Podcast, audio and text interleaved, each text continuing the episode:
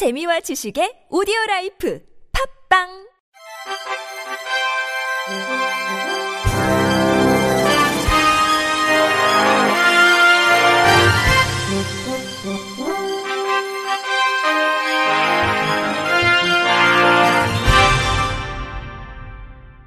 청취자 여러분 안녕하십니까. 12월 18일 수요일 KBIC 뉴스입니다.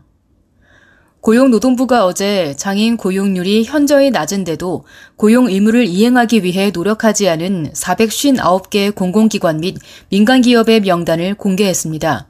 명단 공개 대상은 지난해 12월 장애인 고용률이 명단 공표 기준에 해당돼 명단 공개가 예고된 1,167곳 중 지난달까지 신규 채용 등 장애인 고용 노력을 하지 않은 기관과 기업들입니다. 민간 기업은 439곳으로 이 가운데 대기업 집단에 해당하는 기업이 26곳입니다. 최근 3년 연속 명단 공표 대상에 포함된 대기업은 한진의 진에어, 대한항공, 코오롱의 코오롱 생명과학, 코오롱 글로벌, 대림의 3호, 고려개발 등 10곳입니다. 명단 공개 대상 민간 기업 가운데 사업장 규모별로는 1,000인 이상 기업이 엘코잉크 한국지점 등 82곳, 1,000인 미만 500인 이상이 프라다 코리아 등 155곳, 500인 미만 300인 이상이 경희대 등 202곳으로 나타났습니다. 공공기관은 모두 20곳으로 이 가운데 국방기술품질원과 한국과학기술연구원 등 2곳이 3년 연속 명단 공표 대상이 됐으며 반면 김포 우리병원과 제주대병원, 파라다이스 호텔 부산, 고령제약, 메가스터디 교육 등은 장애인을 적극 고용한 모범 사례로 꼽혔습니다. 장애인 고용 촉진 및 직업재활법에 따르면 상시 50인 이상 공공기관과 상시 300인 이상 민간기업이 각각 2.56%, 1.45% 이상 장애인을 고용하지 않으면 명단 공표 대상으로 지정됩니다. 세종시가 내년 1월 20일부터 2월 말까지 세종문화예술회관의 공연장 내 장애인 경사로 설치 공사를 실시합니다. 지난 2000년 개관한 세종문화예술회관은 그동안 연평균 170여 회의 공연, 행사, 전시 등을 유치하며 지역 문화와 예술 발전에 기여해왔습니다. 이번 시설 개선 공사는 장애인, 노인, 임산부 등의 편의 증진 보장에 관한 법률 시행령 개정으로 장애인 경사로 설치가 의무화됨에 따라 실시되며 시는 이번 공사 기간 안전사고 예방을 위한 정기 점검 및 외부 환경 정비 등을 통해 쾌적하고 안전한 시설 환경을 제공한다는 계획입니다. 이에 따라 세종문화예술회관은 내년 1월 20일부터 2월 29일까지 휴관하게 됩니다. 김재주 시설관리사업소장은 세종문화예술회관이 지역문화 창작 공연 조성의 장으로서 쾌적한 공연 환경 조성에 역할을 다할 수 있도록 시설 개선에 최선을 다하겠다고 말했습니다. 정신장애나 신체장애로 근로 능력이 현저히 낮다고 판단돼 인가를 받은 경우 최저임금 적용을 제외하는 제도가 있습니다. 지난해 기준으로 이 최저임금 적용 제외 장애인은 9천여 명에 달하는데요. 정부가 이들의 처우 개선 방안을 발표했습니다. 자세한 내용 KTV 박천영 기자가 보도합니다. 직업재활시설에서 근무하는 장애인들의 처우는 열악합니다. 평균 주 25시간에서 30시간 일하지만 임금은 월 40만 원 수준. 장애인 단체를 중심으로 지원 대책 마련의 목소리가 높았던 이유입니다. 이에 정부는 지난해 2월부터 전담팀을 구성해 지원 방안을 마련해왔고 이낙연 국무총리 주재로 열린 국정현안점검조정회의에서 방안을 발표했습니다. 인터뷰 이낙연 국무총리. 지난해만 해도 9,400여 명의 장애인 노동자들이 최저임금을 받지 못했습니다. 직업능력 향상을 위한 요건도 충분치 못합니다. 장애인 노동자들이 최저임금 제도의 보호를 받지 못한다면 다른 정책 수단을 통해서라도 지원해드려야 합니다. 정부는 우선 장애인 고용장려금이 저임금 장애인의 임금 개선으로 이어지도록 사용 용도를 제한합니다. 장려금이 장애인의 처우 개선에만 쓰일 수 있도록 하는 겁니다.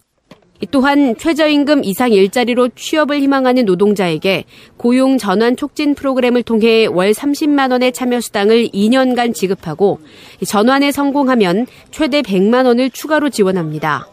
아울러 최저임금 이상 일자리로 장애인을 채용한 사업주에겐 월 80만 원을 최대 3년간 지원하는 등 사업주 발굴을 위한 지원도 강화됩니다. 인터뷰 이낙연 국무총리. 장애인 자립의 출발점은 무엇보다도 일자리입니다. 그러나 지난해 장애인 의무 고용을 이행하지 않은 공공기관이 43%, 민간기업은 56%나 됩니다. 고용 의무를 부담금으로 대신하겠다는 생각도 여전합니다. 공공기관부터 솔선수범해서 개선해. 정부는 그동안 수차례 의견 수렴 과정을 거치는 등 현장의 목소리를 빠짐없이 담으려 노력했다며 앞으로도 지속적으로 소통해 마련된 정책을 차질 없이 추진해 나가겠다고 밝혔습니다. KTV 박찬영입니다. 국가인권위원회는 청각장애를 이유로 놀이기구 탑승을 제한한 관광시설에 시정 권고를 내렸다고 오늘 밝혔습니다.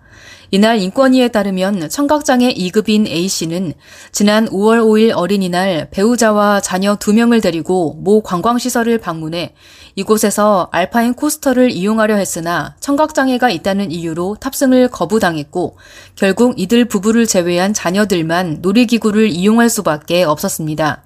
이에 A씨는 홈페이지에는 청각장애인에 대해 탑승을 제한한다는 안내가 없었고 이는 장애인에 대한 차별이라며 인권위에 진정을 제기했습니다. 관광시설 측은 인권위에 청각장애인의 경우 안내방송 청취에 어려움이 있고 서행 유도 및 정지 안내방송 미청취로 인한 충돌사고 발생 위험이 매우 높아진다고 해명했습니다. 하지만 인권위는 알파인 코스터의 조작이 간단하고 탑승 전 충분한 설명을 통해 청각장애인의 응급상황 대처 능력을 높일 수 있다고 판단했습니다. 또 48개월 이상인 어린이나 한국어를 잘 모르는 외국인도 탑승이 가능한 점을 들어 관광시설 측 주장은 정당하지 못하다고 봤습니다. 인권위는 해당 시설 관리사업 소장에게 청각장애인 탑승 제한을 중지하고 전체 직원을 대상으로 장애 인식 개선 교육을 시행하라고 권고했습니다. 인권위 관계자는 청각장애인의 놀이기구 탑승 제한은 장애인 차별금지법을 위반한 차별 행위로 판단했다며 특히 관광시설 측이 당시 A씨 부부를 제쳐두고 미성년 자녀와 의사소통함으로써 보호자를 인격적으로도 무시한 것으로도 보인다고 지적했습니다. 울산항만공사는 어제 울산항만공사 4층 열린 도서관에서 시각장애를 위한 점자도서 1,050부를 울산사회복지공동모금회에 전달했습니다. 이번 전달식은 울산항만공사가 나눔을 통해 사회적 신뢰를 구축하고 정보 소외계층의 도서 접근성 향상을 위해 기획된 사회공헌 사업으로 도서관 개관식과 함께 진행돼 의미를 더했습니다. 울산항만공사는 지난 7월에도 다문화 가정의 희망도서를 지원한 바 있으며 장애인을 위한 세계수영선수권 경기대회 관람 지원 등 다양한 사회공헌 사업을 펼치고 있습니다. 고상환 울산항만공사 사장은 열린 도서관을 개관하며 뜻깊은 나눔 사업을 펼칠 수 있게 돼 의미 있게 생각하고 점자도서를 통해 시각장애인 분들에게 도움이 됐으면 한다고 말했습니다. 박은덕 울산사회복지공동모금회 사무처장은 뜻깊은 기부를 해주셔서 감사드리고 앞으로 사랑의 열매도 울산항만공사의 사회공헌 활동에 적극 동참하고 보내주신 소중한 성품 잘 전달하겠다고 전했습니다. 끝으로 날씨입니다. 내일은 아침 최저기온이 영하 9도까지 떨어지는 등 강추위가 찾아오겠습니다. 기상청은 내일은 전국이 가끔 구름 많겠다면서 기온은 전날보다 떨어져 춥겠으며 바람도 강해 체감온도는 더욱 낮아지겠다고 말했습니다. 아침 최저기온은 영하 9도에서 영상 4도, 낮 최고기온은 3도에서 12도로 예상됩니다. 바다의 물결은 서해 남해 앞바다에서 0.5m에서 2m, 동해 앞바다에서 1m에서 2.5m로 일겠습니다. 이상으로 12월 18일 수요일 KBIC 뉴스를 마칩니다. 지금까지 제작의 안윤환, 진행의 홍가연이었습니다. 고맙습니다. KBIC